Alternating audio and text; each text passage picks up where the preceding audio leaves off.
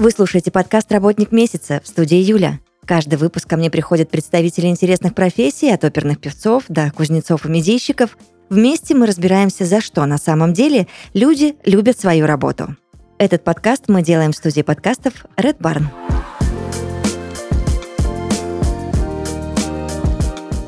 Подкасте «Работник месяца» адвокат, председатель военной коллегии адвокатов города Москвы Владимир Тригнин. Здравствуйте, Владимир. Да, здравствуйте. Мы сегодня будем с вами обсуждать очень а, интересную и животрепещущую тему. Я подготовила ряд вопросов для вас. А, и на старте нашего интервью а, очень хочу, чтобы вы рассказали, чем занимается военная коллегия адвокатов. Военная коллегия адвокатов является адвокатским образованием, и если мы говорим юридическим языком, то э, военная коллегия адвокатов специализируется на оказании помощи гражданам, которые подлежат призыву на военную службу, гражданам, которые проходят военную службу, и военнослужащим. Мы разными делами занимаемся, то есть есть гражданские, арбитражные споры, но специализация мотивация именно вот на, в этом у нас заключается. И если говоря простым языком, мы ребят а, и военнослужащих вытаскиваем из сложных жизненных ситуаций, в которые они могут попасть, когда их права нарушены со стороны, в основном со стороны органов военного управления.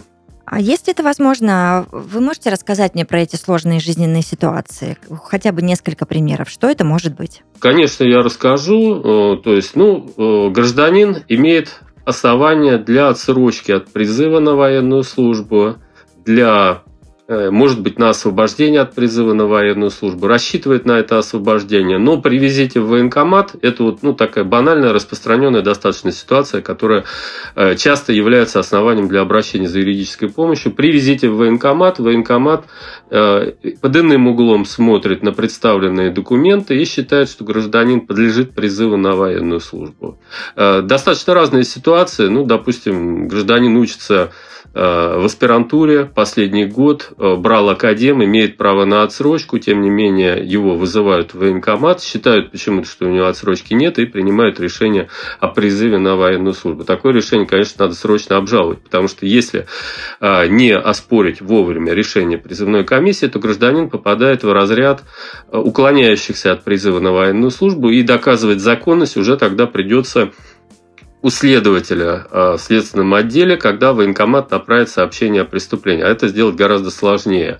Поэтому а, лучше все-таки все делать вовремя. То есть вовремя оспаривать решение, а, обращаться в суд или направлять жалобу в вышестоящую призывную комиссию. То есть вот в таких ситуациях мы включаемся и оказываем гражданам необходимую помощь.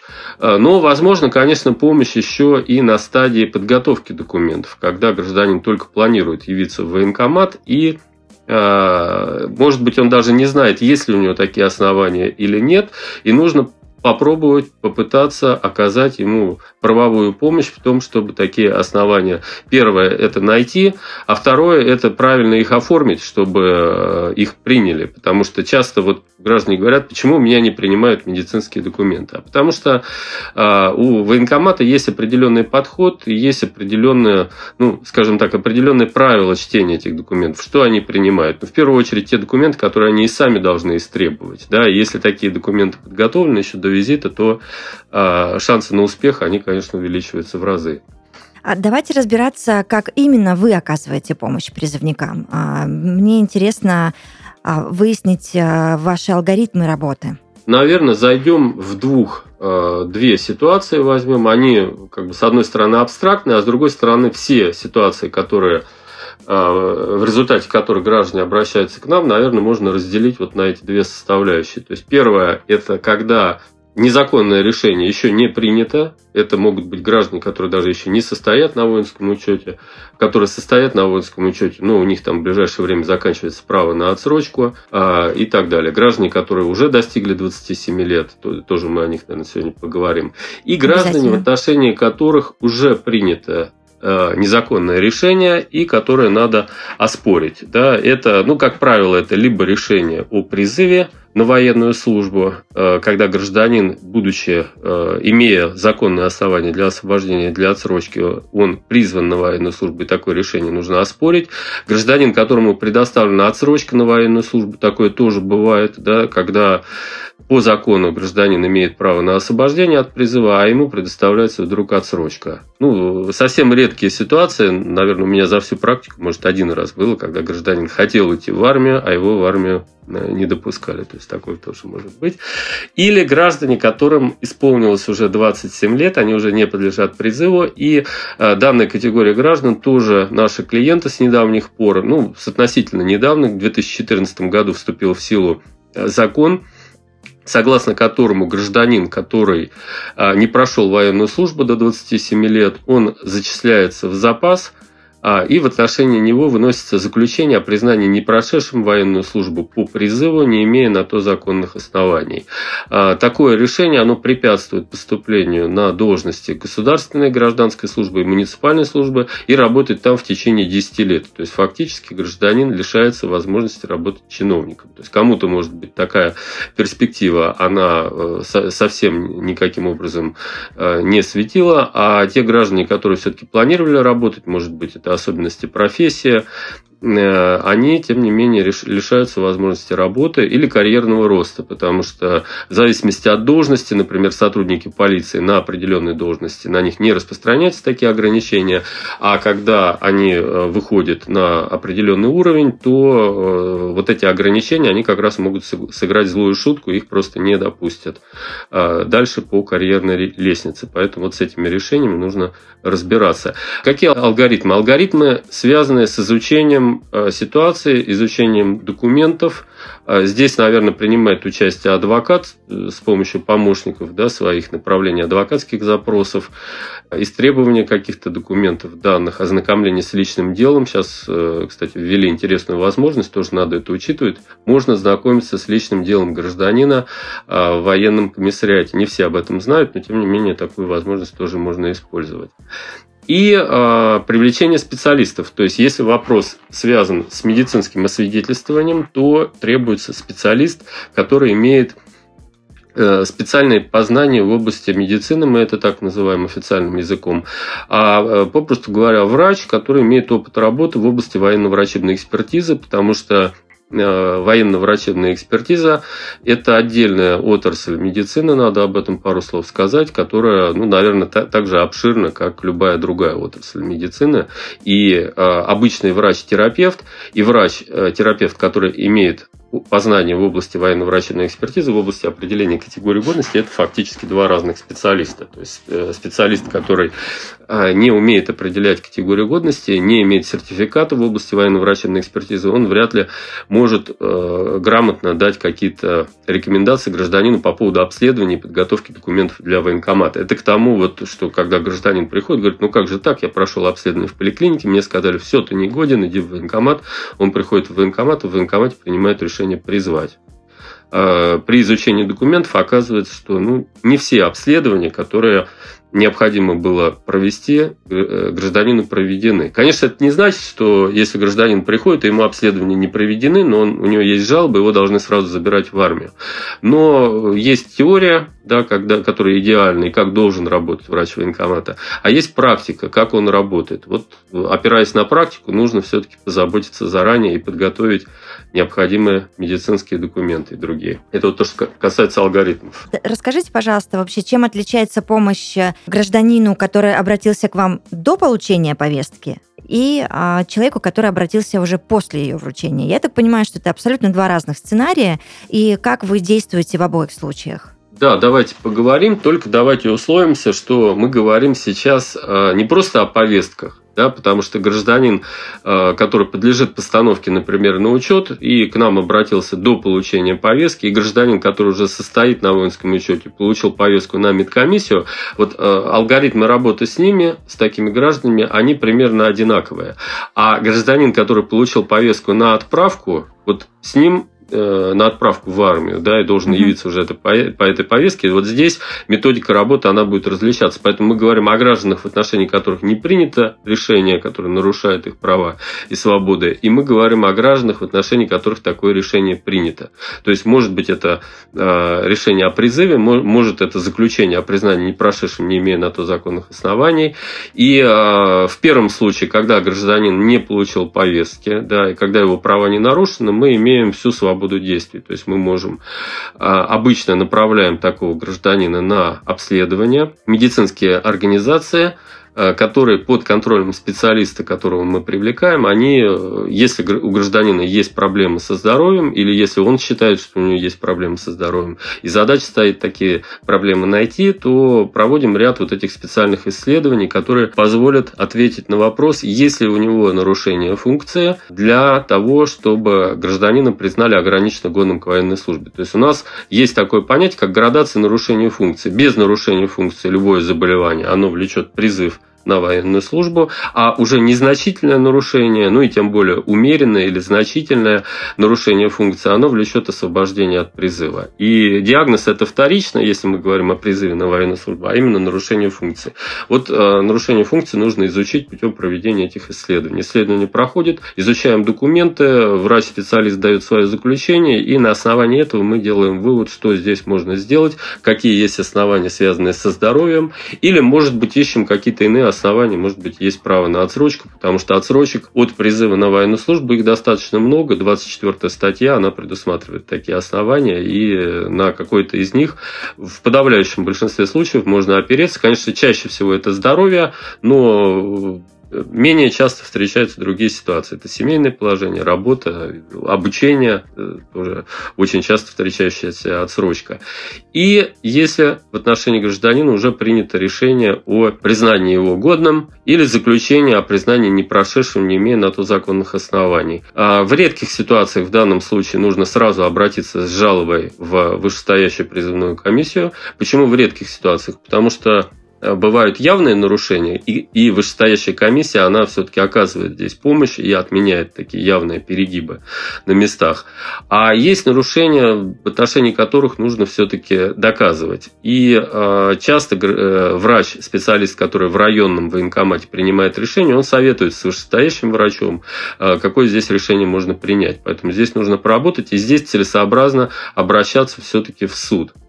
И э, что касается заключения районных призывных комиссий, то есть если гражданин признан не прошедшим, не имея на то законных оснований, то здесь тоже целесообразно сначала обращаться в суд, а потом уже в суде пробовать выйти на мировое соглашение, или все-таки суд постановит решение, которое уже подлежит обязательному исполнению всеми органами, и организациями, призывными комиссиями.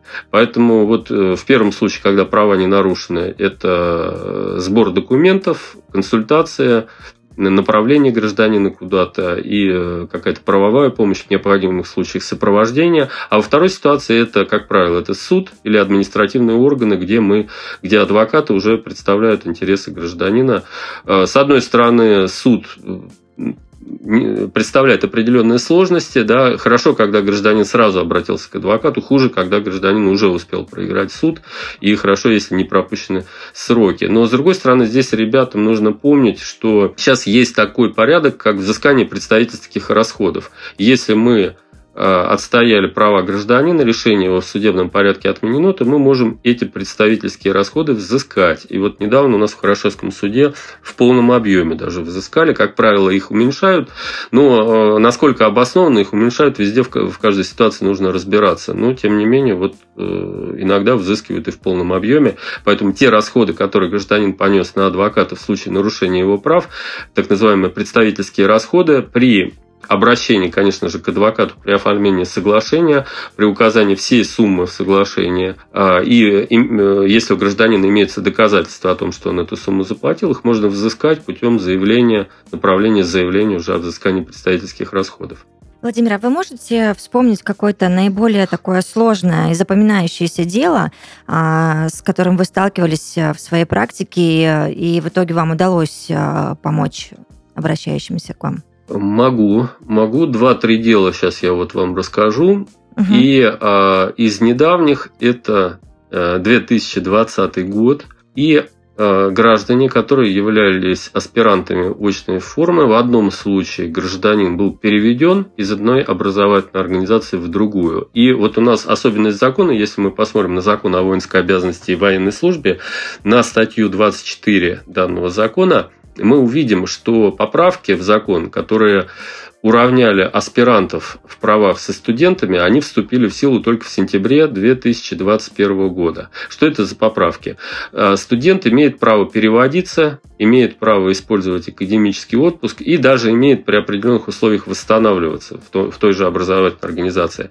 А, несмотря на то, что все граждане равны, у нас есть статья 19 Конституции Российской Федерации, которая предусматривает, что все граждане равны а, перед законом, перед судом, а, равенство прав, независимо от пола, расы, имущественного положения и так далее, в том числе образования. Но для аспирантов вот прямо возможность перевода, возможность использования академического отпуска, возможность восстановления, она предусмотрена не была. И вот а, в одном случае гражданин перевелся, причем перевелся не по своей вине, вуз, в котором он проходил обучение, лишили государственной аккредитации, его перевели в другой вуз, как это и по закону положено. Военкомат посчитал, нет права на отсрочку. Ну, военкомат строго следовал букве закона и не смотрел на вот эти вот тонкости Конституции, там, равенство, прав и свобод и так далее. Наверное, просто не стали заморачиваться и приняли решение призвать. А во второй ситуации гражданин учился учился в аспирантуре, и та аспирантура, в которой он учился, она была преобразована, это Академия водного транспорта, и не успела оформить государственную аккредитацию. Он для того, чтобы сохранить право на отсрочку, параллельно обучаясь, за свой счет поступил в другую аспирантуру, заплатив свои деньги, ну, в военкомате сказали, ну как же так, ты же поступил в другую аспирантуру, это тоже не предусмотрено законом, ты теряешь право на отсрочку. И вот суды всех инстанций посчитали, что военкомат прав. И пришлось дойти аж до Верховного суда. Тем не менее, Верховный суд, дела вот они одновременно прям рассматривались, истребовал дела. Это был март-апрель 2020 года, и были вынесены решения, вот только началась пандемия. В одном случае она э, уже еще не началась, и мы участвовали лично да, в заседании Верховного суда. В другом случае ходатайство заявили о рассмотрении в отсутствии, потому что уже допуск в суды был закрыт, и насколько он был закрыт, непонятно. Поэтому пришлось бы дело переносить. Тем не менее, в обоих ситуациях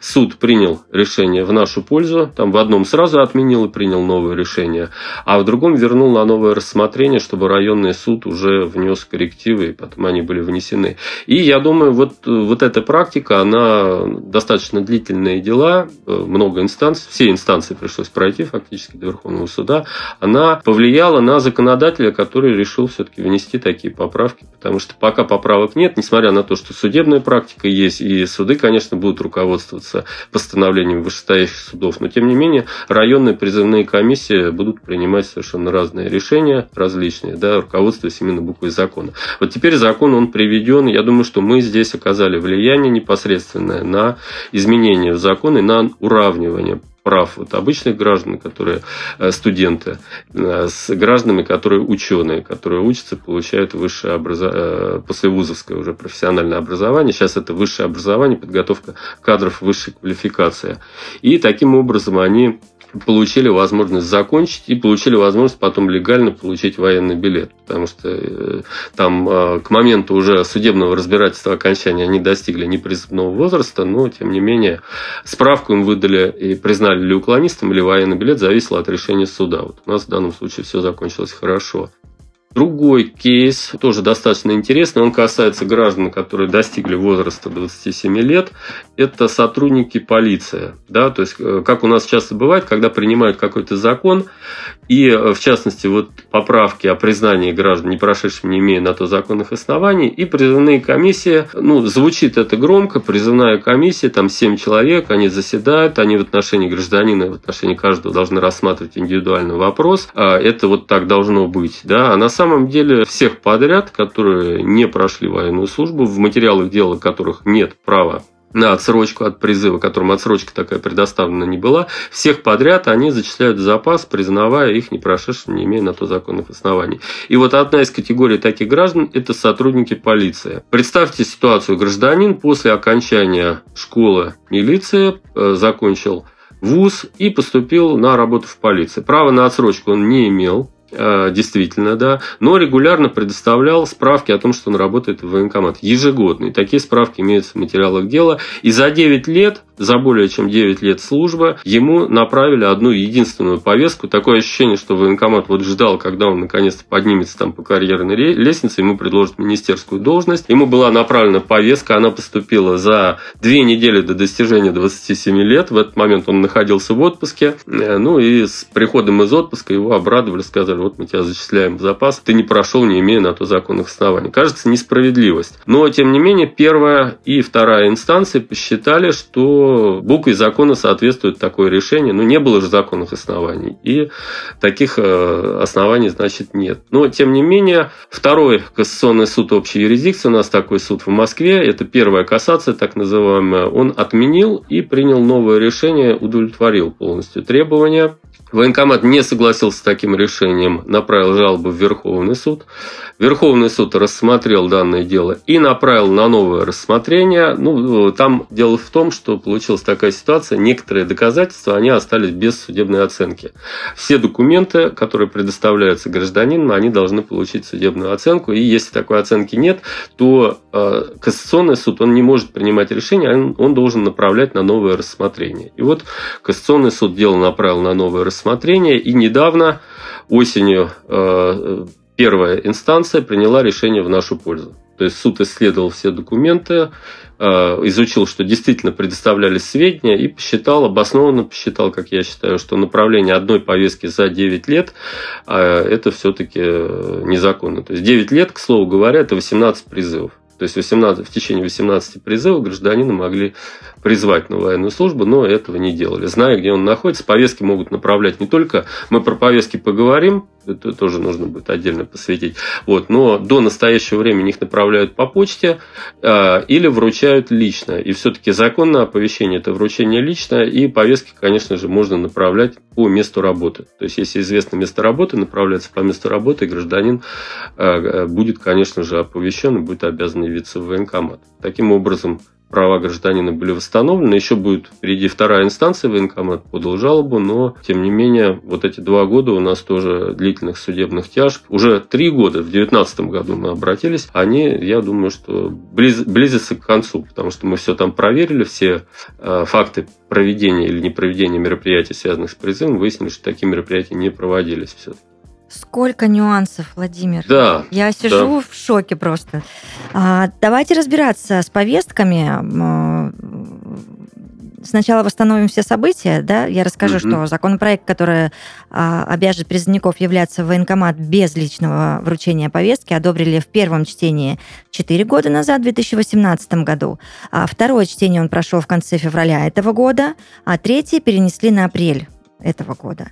А расскажите, пожалуйста, что вообще это значит для срочников и как изменятся их права и обязанности, если этот закон все-таки примут? Их права и обязанности изменятся, я бы сказал, кардинальным образом. А в чем э, это заключается? Ну, фактически, я когда у меня спрашивают, а, а в чем же изменения, в чем заключается изменение, каким образом они будут введены, а, я привожу аналогию с судебными извещениями. То есть, если гражданин ответчик, например, уклоняется от явки в суд. То есть э, ответчик взял в долг, деньги не отдает, подали на него в суд. Ну, его единственная, наверное, позиция правовая – это не являться и затягивать, пытаться затягивать а, таким образом суд. Так вот, судебные извещения, они строятся таким образом, что затянуть бесполез... Э, бесконечно такой процесс не получится. И один-два раза суд может действительно отложить, но на третий раз обязательно вынесет решение и, скорее всего, решение об удовлетворении заявленных требований. Ну, таким образом обеспечиваются права гражданина и истца на защиту своих прав. Иначе, если бесконечно суд откладывает, смысл правосудия. А то же самое по аналогии хотят сделать с повестками. То есть, если гражданин не получил повестку, то в течение двух недель с момента начала следующего призыва он обязан явиться в военкомат. И повестки направляться будут не простым письмом, когда военкомат не может даже подтвердить то, что факт направления повесток имел место, а заказным письмом с уведомлением о вручении. То, что повестка направлена заказным письмом по специальному номеру, его называют трекер или номер РПО, по этому номеру можно отследить и сделать выводы о том, что получил гражданин повестку, доставлена она была ему, либо он уклонился от получения. И Э, такой порядок, он фактически исключит возможность уклонения от получения повесток, чем э, недобросовестные граждане, ну, то есть есть такая категория граждан, которые уклоняются, не получают повестки, потому что ломать э, дверь в квартиру сотрудники полиции и сотрудники военкомата не имеют права, если нет санкции, а по призывнику такой санкции, как правило, нет. Поэтому, не открывая двери, сидя дома, гражданин может запросто протянуть время, пробегать и э, не получить повестку. Поэтому с принятием данного законопроекта такое, э, такое поведение оно уйдет в прошлое, и э, граждане будут обязаны либо получать повестки э, путем заказанных писем, либо если гражданин не получил повестку, он в течение, после начала следующего призыва обязан будет явиться в военкомат за получением повестки. Это не распространяется на тех граждан, которые пользуются отсрочками, но когда отсрочка закончилась, действие отсрочки закончилось, э, военкомат существенно упрощает себе порядок оповещения граждан и э, возможность их оповестить, необходимость явки в военкомат. И с другой стороны, если граждане будут продолжать уклоняться, не являться в военкомат, они будут рассматриваться как уклоняющиеся от призыва на военную службу и могут понести ответственность по части 1 статьи 328, это уклонение от призыва. Напомню, что уклонение от призыва – это штраф в размере до 200 тысяч рублей – либо лишение свободы на срок до двух лет. Даже такое э, отношение злостных граждан, которые неоднократно не являются, суровое наказание может быть применено. Оно не применяется впервые, то есть впервые за преступление небольшой тяжести не назначается наказание в виде лишения свободы, но судимость это всегда негативные последствия, поэтому а, надо отслеживать. А, и если такой законопроект примут в том виде, в котором его примут, нужно будет изучить и следовать, конечно же, этому закону, чтобы не попасть в разряд э, граждан, граждан, которых привлекли к ответственности. Ну, хотя бы вы объяснили, все становится как-то понятнее и, э, ясно, э, чего можно ожидать, если вдруг этот закон все-таки примут. А, давайте разбираться, что такое военные сборы и вообще кто подлежит призыву на военные сборы. А, ну, военные сборы это другая категория э, граждан. Это касается уже граждан, которые пребывают в запасе а кто у нас пребывает в запасе? Ну, если гражданин не прошел военную службу до достижения 27 лет, а, его переводят в запас. Если гражданин прошел военную службу, его увольняют в запас. А есть а, категории запаса, там три разряда. Там, первый разряд до 35 лет, второй разряд до 45 лет и третий разряд до 50 лет или больше, в зависимости от воинского звания. Там, в зависимости от воинских званий тоже э, подразделяется. И вот граждане, пребывающие в запасе, они могут призываться на военные сборы. А, военные сборы проводятся в целях а, освоения новой военно-учетной специальности, подготовки к военной службе граждан. Ну и в основном, э, к слову говоря, на сборы направляются граждане, которым по результатам сборов может присвоено быть очередное воинское звание. Это сотрудники военкомата, сотрудники оборонных предприятий. То есть направляются те граждане, которые все-таки проходили военную службу. То есть сборы – это мероприятие, которое проводится для подготовки к военной службе.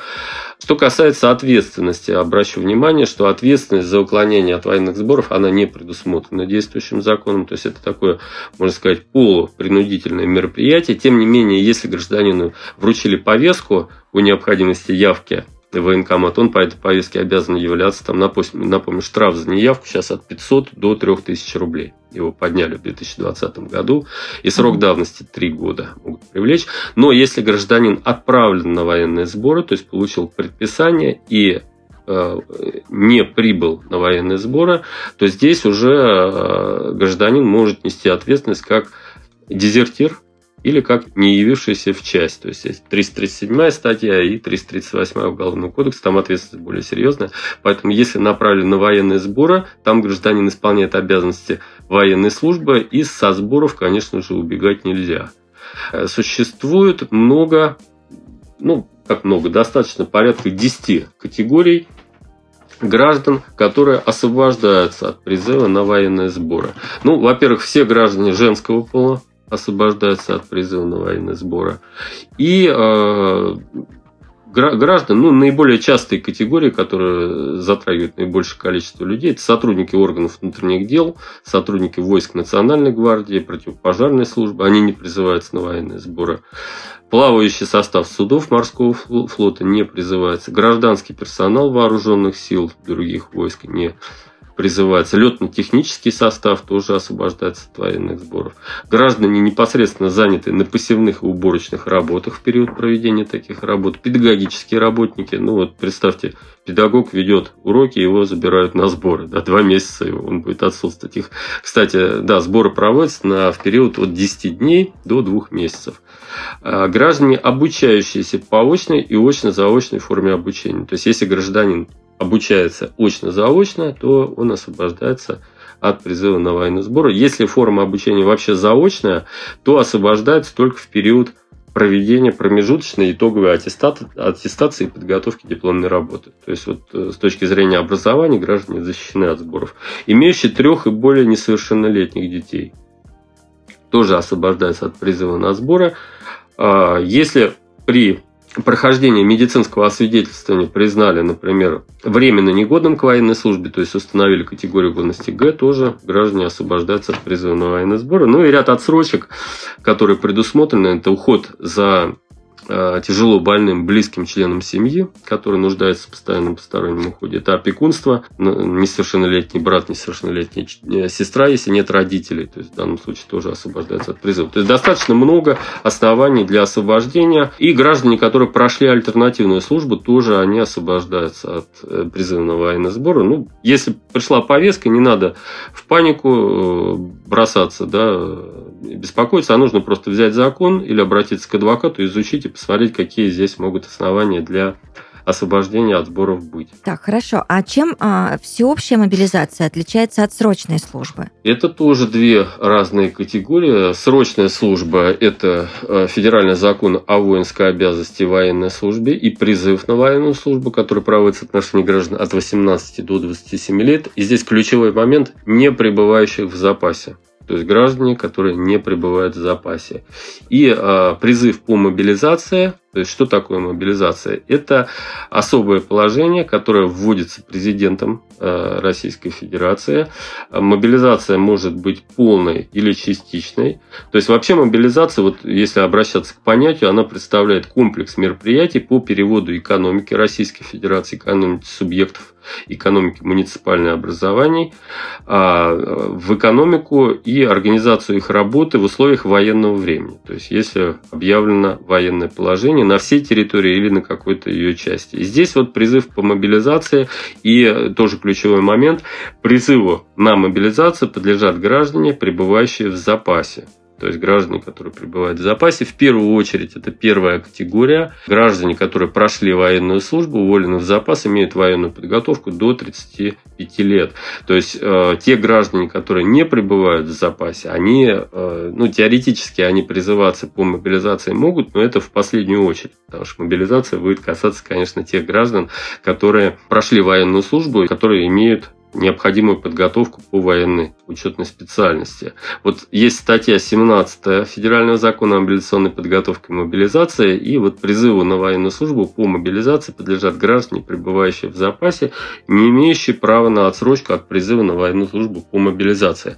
Не надо путать понятие отсрочка от призыва на военную службу, которая в 24 статье Федерального закона о воинской обязанности и военной службе, и э, граждан, которые имеют право на отсрочку по мобилизации. Вот из знакомых нам отсрочек я назову те, которые касаются граждан э, от призыва по мобилизации. Это гражданин, признанный временно негодным по состоянию здоровья. Что такое временно негодный? Это там, переживший гипертонический криз, переживший обострение какого-либо заболевания, закрытая черепно-мозговая травма, связи с этим в больнице, там, ну и разные хронические заболевания, холецистит и так далее. То есть они могут повлечь признание гражданина временно негодным к военной службе, и на срок до 6 месяцев ему может быть предоставлена отсрочка по мобилизации.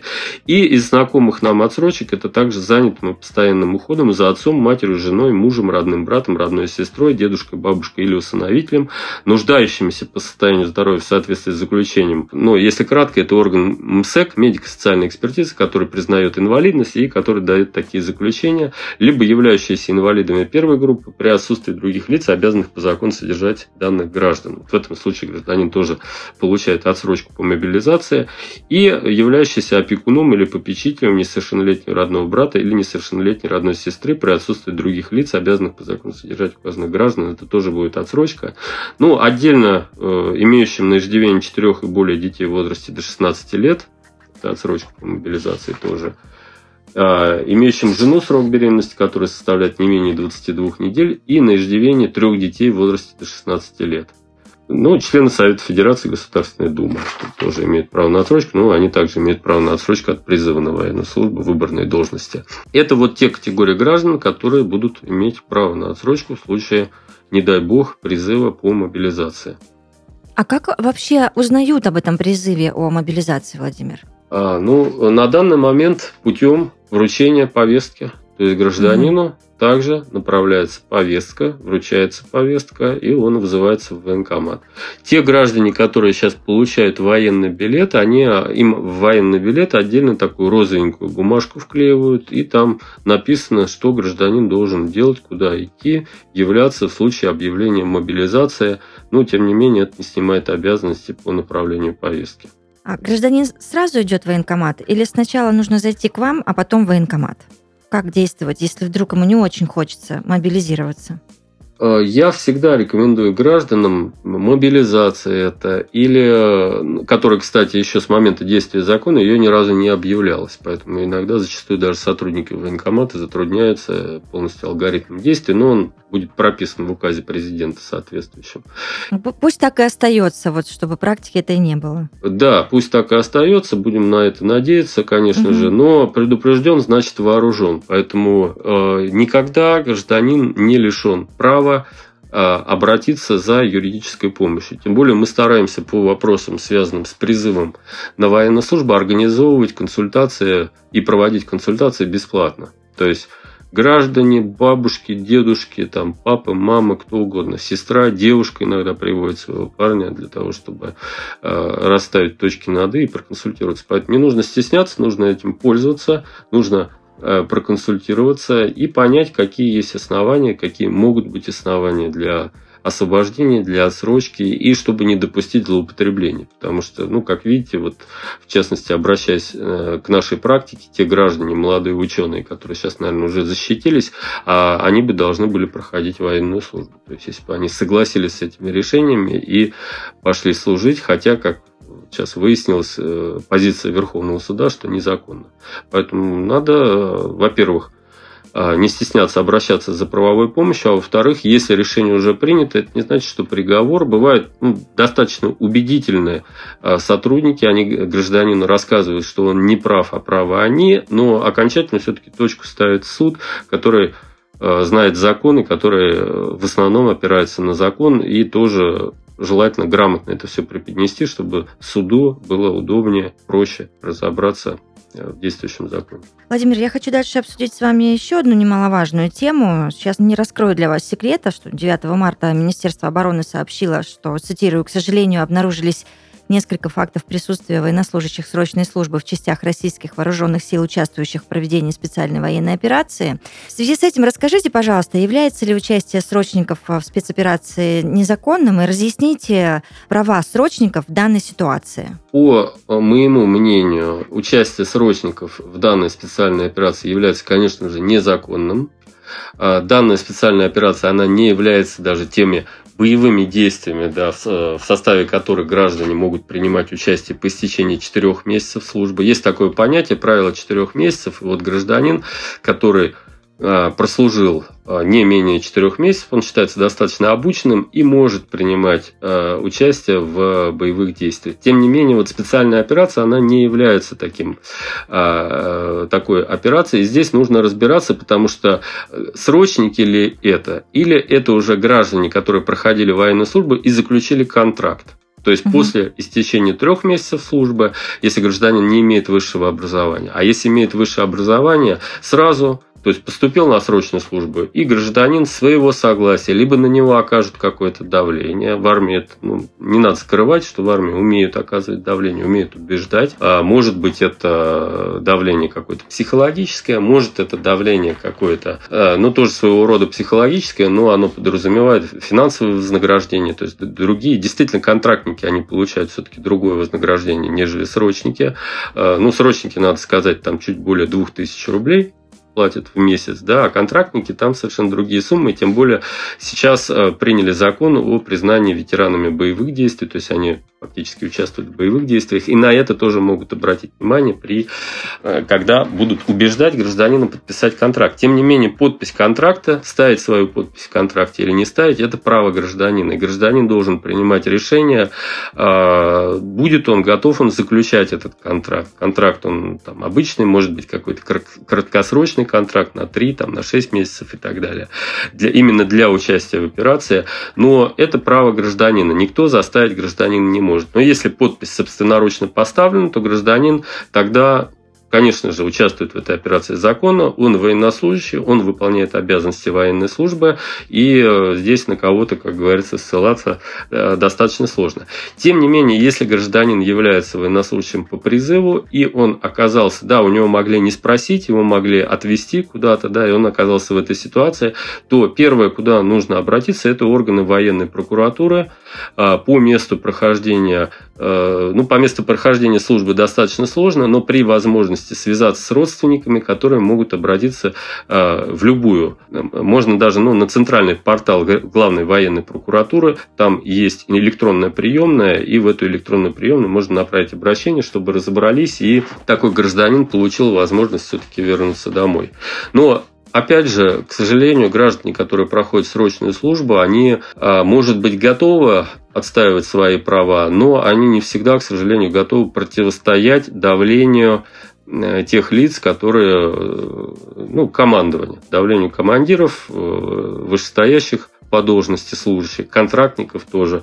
Поэтому здесь тоже гражданам, которые даже решили идти и отправляться проходить военную службу, тоже можно воспользоваться помощью адвоката, который им разъяснит их права и обязанности, что делать, каким образом действовать, если какие-либо незаконные действия в отношении них пытаются совершить, либо если убеждают подписать контракт. Ну вот из практики э, меры прокурорского реагирования, и реагирования принимались, когда несколько граждан обратилось из одной части, то, что их принуждают подписать контракт, и в этом случае, конечно, так, такие действия были пресечены. Вот. Подписав контракт, понятное дело, они бы могли куда-то отправиться, да, проходить военную службу. Поэтому, если несколько граждан, если эти граждане видят, что в отношении них хотят предпринять незаконные действия, то им нужно связаться э, с родителями, э, со специалистом, с адвокатом по возможности для того, чтобы он от их имени Э, предпринял какие-либо действия здесь на гражданке. Потому что не всегда, конечно же, там телефонов-то нет. Э, не, не у всех есть спросить, телефоны. А у них есть да. средства связи? Угу. Вот, у них нет средств связи, к сожалению, телефоны забирают, тем более нет смартфонов, поэтому обратиться каким-то образом оттуда эффективно, к сожалению, крайне сложно. Поэтому родители, адвокат здесь, то есть это либо мы, Э, либо ну, любой адвокат, да, который может, ну, конечно, который лучше специализируется на вот, работе с военнослужащими и знает, угу. куда непосредственно обратиться для того, чтобы такие правонарушения пресечь. А, мой финальный вопрос, даже не вопрос, а просьба к вам. Дайте, пожалуйста, угу. несколько советов а, тем мужчинам, а, которые в этом году подлежат призыву на срочную службу, но, быть может, не очень хотят отправиться в армию. Ну, во-первых, Э, совет следующий. Не опираясь на слухи, не опираясь на рекомендации знакомых, друзей, проконсультироваться именно у адвоката, желательно у адвоката, который специализируется в области военной службы. Ну, я рекомендую напрямую обратиться к нам в военную коллегию адвокатов и получить вот эту бесплатную консультацию, из которой гражданин сможет выяснить э, наличие оснований для отсрочки, наличие оснований для освобождения от призыва на военную службу и поймет, как ему действовать в той или иной ситуации. Ну, например, у нас, если гражданин хочет сам э, вести свои дела, у нас есть такие небольшие соглашения, связанные с сопровождением. То есть гражданин оформляет доверенность, а доверенность хранится у нас, и в случае наличие угрозы нарушения прав или нарушения прав, уже адвокат подключается, выезжает, представляет интересы и каким-то образом ведет дело. То есть э, ребятам, которые не планируют служить, им ни в коем случае не нужно уклоняться, избегать явки по повесткам, потому что, ну, во-первых, вот этот закон, который перенесли рассмотрение на апрель, а явки в военкомат без повесток его могут принять. А во-вторых, неявка по повестке, даже которую гражданин не подписал, просто ему направили почту, он не явился. Это основание для направления обращения в орган внутренних дел об установлении местонахождения и, о, э, как это называется, вот в инструкции есть совместная инструкция, там МВД и Минобороны и Федеральная миграционная служба в свое время издали, обеспечение явки на мероприятия, связанные с призывом. Вот э, как это обеспечение по закону происходит? Путем вручения повестки. То есть, если гражданин вышел из дома, встретил участкового, у которого есть обращение, участковый может вручить ему повестку. Как это происходит на практике? Участковый предлагает молодому человеку, в основном предлагает пройти с ним, сесть в машину и проехать в военкомат. Если молодой человек соглашается, он рискует в этот же день отправиться в войска. Поэтому, если вдруг молодой человек попал в такую ситуацию, еще раз, чтобы не попадать в такую ситуацию, нужно являться по всем повесткам и лучше обжаловать незаконные действия, потому что в этом случае гражданин находится дома. И вот те mm-hmm. аспиранты, о которых я вам рассказывал больше года, там, э, больше даже два года велись судебные процессы, граждане были дома, потому что ведется судебное разбирательство. Но э, если гражданин гражданину предлагают куда-то проехать, ему нужно попросить предъявить документ, на основании которого он должен против своей воли проехать в военкомат. Такой документ есть теоретически, но практически его никогда не бывает. Это определение о приводе. То есть определение о приводе издается только в отношении тех граждан, которых ведется производство по делу об административном правонарушении, они на него не приходят на рассмотрение этого дела, тоже без уважительных причин. Когда такого дела нет, то э, тащить молодого человека в военкомат, тем более, если юноша знает о своих правах, предлагает привлечь адвоката. Отдельно добавлю, если ведется производство по делу об административном правонарушении, то гражданин имеет право на участие адвоката, защитника в качестве адвоката. Вот. А, тем не менее, если не ведется такое производство, то его никуда никто тащить не будет, и ему максимум, что вручат повестку, по которой, опять же, надо все-таки лучше явиться и потом разбираться, да, нежели не явиться. Поэтому угу. знать свои права молодым людям, изучить основания для отсрочки или для освобождения, э, заручиться поддержкой адвоката, чтобы была доверенность, какое-то небольшое сопровождение было, к кому он может обратиться, и являться по повесткам, потому что неявка по повесткам может привести, спровоцировать вот незаконные действия, в результате которых гражданин может быть доставлен все-таки, приведен в военкомат. Скажите, а вы работаете по всей стране? А мы работаем, вот э, недавно совсем э, работа была в Кемерово, это восьмой кассационный суд, общая юрисдикция. Э, это не значит, что мы выезжаем, но сейчас есть э, такой инструмент очень хороший, как видеоконференц-связь. То есть мы можем представлять интересы граждан по всей Российской Федерации, э, касается судебных процессов путем видеоконференц-связи или веб-конференции. Видеоконференция – это мы участвуем в суде отдельно, например, в Московском городском суде да, или там в каком-то районном суде, а сами судьи находятся в другой части Российской Федерации. А веб-конференция – это с мобильного телефона теоретически или с ноутбука можно принять участие в процессе. Очень удобно. Если это не судебный процесс, то ну, не со всеми. Мы хотим, конечно же, в перспективе наладить сотрудничество со всеми регионами Российской Федерации, но есть регионы, с которыми мы сотрудничаем, мы можем оказать помощь, поэтому к нам обращаются отовсюду. Угу. Я благодарю вас а, за это интервью и за то, что вы так подробно все объяснили. Уверена, вы многим сейчас помогли э, хотя бы понять вообще, что происходит при определенных обстоятельствах и как в них действовать. Спасибо вам да. огромное. Да, хорошо. Спасибо вам большое за приятную Хорошего беседу. Дня. Хорошего Взаимно, дня. До свидания. В подкасте «Работник месяца» адвокат, председатель военной коллегии адвокатов города Москвы Владимир Трегнин. Мы обязательно услышимся. Пока.